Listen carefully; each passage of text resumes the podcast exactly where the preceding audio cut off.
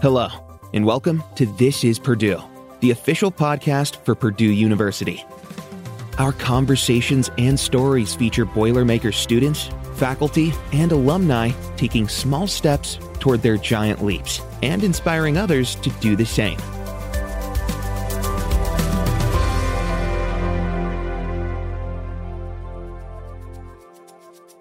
Known worldwide as the fastest sport on grass, hurling arrived at Purdue University in 2005. Both student run and student led, in addition to being the nation's oldest continuously active collegiate hurling club, Purdue's hurling team enjoys widespread success, playing one of the oldest, most demanding sports. A closer look at these stellar student athletes shines a spotlight on this crowd pleasing sport of ancient Gaelic Irish origins. There's something primeval about whacking a small object with a big stick. Hurling is one of the oldest sports in the world. It's probably the oldest continuously played sport in the world. It's about 3,000 years old. Irish chieftains used to use it as a way to teach their uh, warriors to get ready for battle. It goes back before prehistory. It's mentioned in ancient Irish legends and myths. Hurling is an Irish sport, kind of like a mixture between field hockey and lacrosse.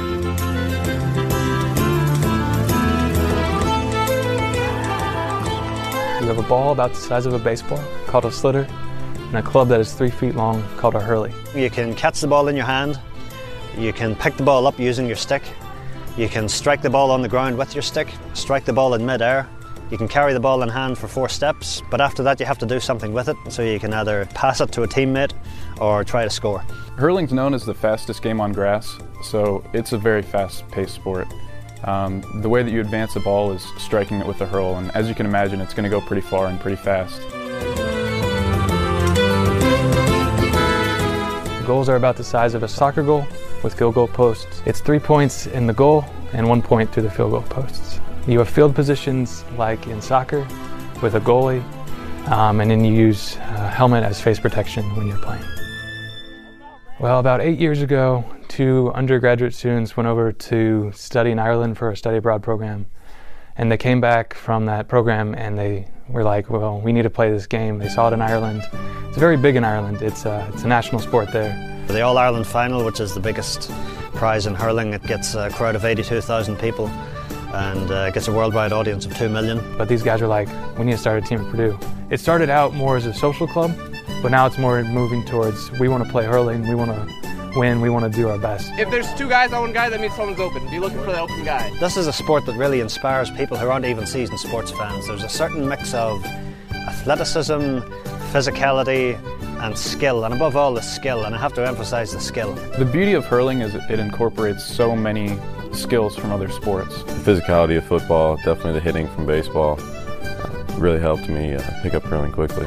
You know, soccer is a much maligned sport for being low scoring, but that's actually kind of part of the excitement of soccer. It's a very suspenseful game, so even the prospect of a goal is enough to keep the fans on their toes.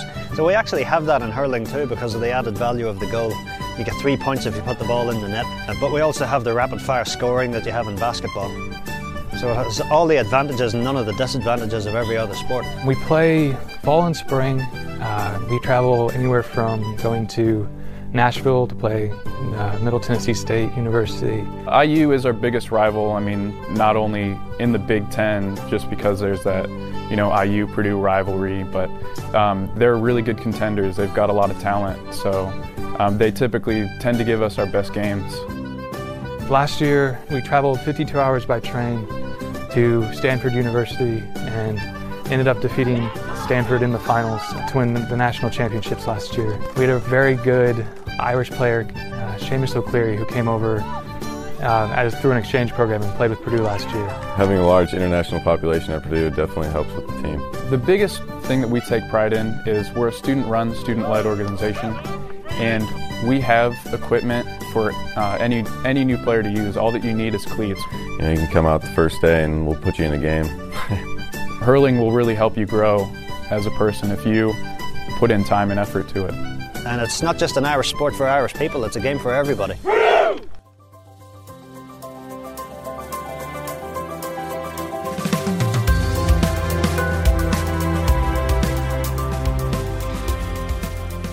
Twirling has a long and celebrated history at Purdue, as the university's twirlers help build school spirit that's second to none.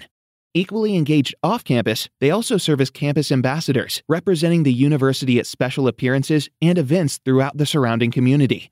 Through powerful athleticism and stunning performances, these talented students solidify Purdue's standing as the cradle of twirlers.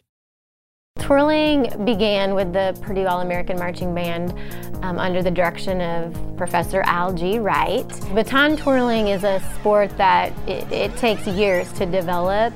The skill, I think it, it involves athleticism, it also involves grace, I'm one of the featured twirlers here at Purdue and I'm the girl in black. I am Purdue's Golden Girl and I've been honored to be the first five-year Golden Girl that Purdue's ever had. We are the Silver Twins. We are one of the featured baton twirling spots.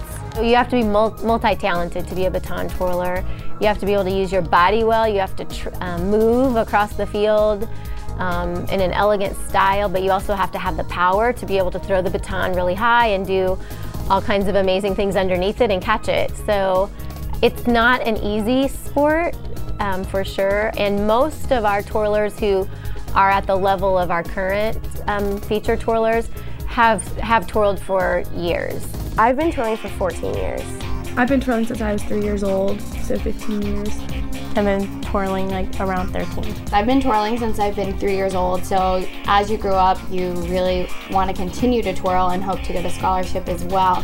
And Purdue's well known in the twirling world. We're actually known as the cradle of twirlers. Just as Purdue is known as the cradle of quarterbacks, we're known as the cradle of twirlers. At twirling here at Purdue, the whole nation knows that it's one of the best schools for twirling and they honor and really care for the twirlers.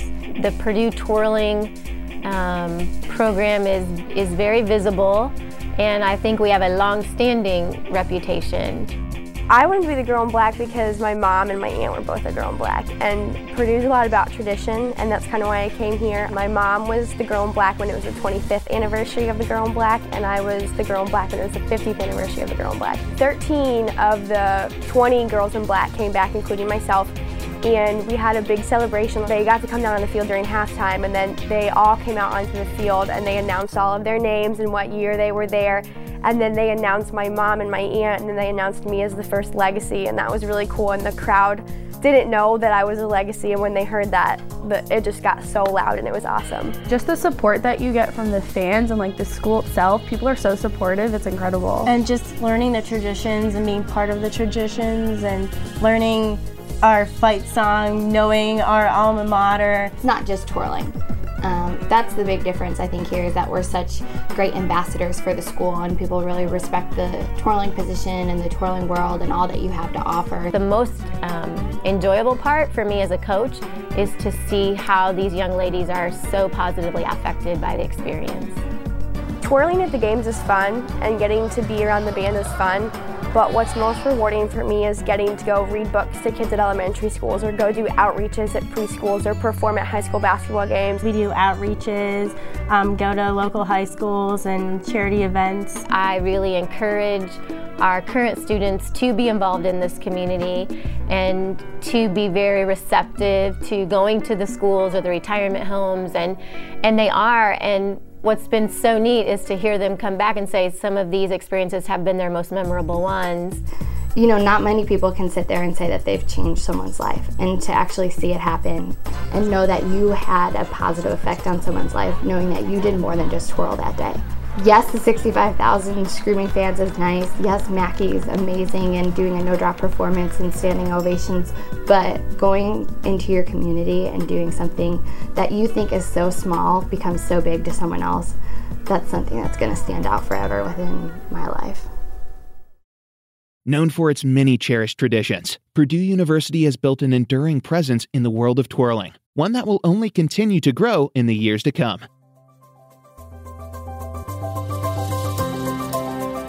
Thanks for listening to This is Purdue. For more information on this episode, visit our website at purdue.edu/slash podcast. There, you can route to your favorite podcast app to subscribe and leave a review. As always, boiler up.